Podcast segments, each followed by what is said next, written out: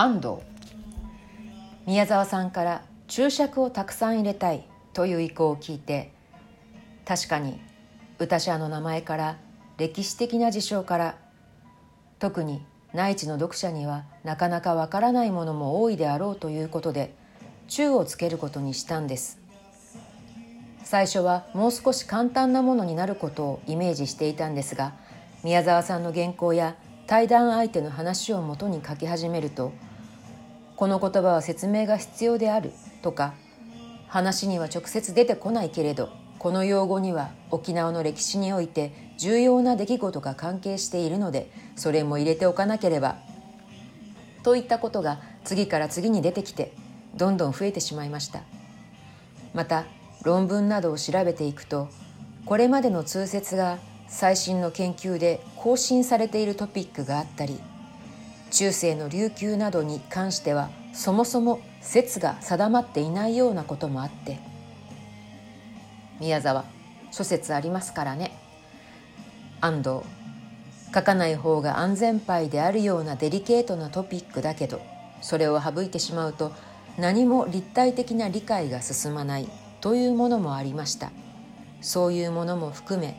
中世から近現代近現代史のさまざまな領域にわたるトピックを専門家でも四万中でもない自分が自己判断だけで書いてしまうのはもちろん間違いのリスクもあるし何より沖縄に対して敬意を書いたものになってしまうと思ったので原稿をまとめたところで専門家の監修が必須だと考えました。しかもそれは宮沢さんの思い同様。未来志向のものでなければならない。ということで「つながる沖縄近現代史」かっこボーダーインク2021年というタイトル通り沖縄の近現代史を最新研究の視座から現在につながるものとして考える意欲的な本が沖縄で話題になっているんですが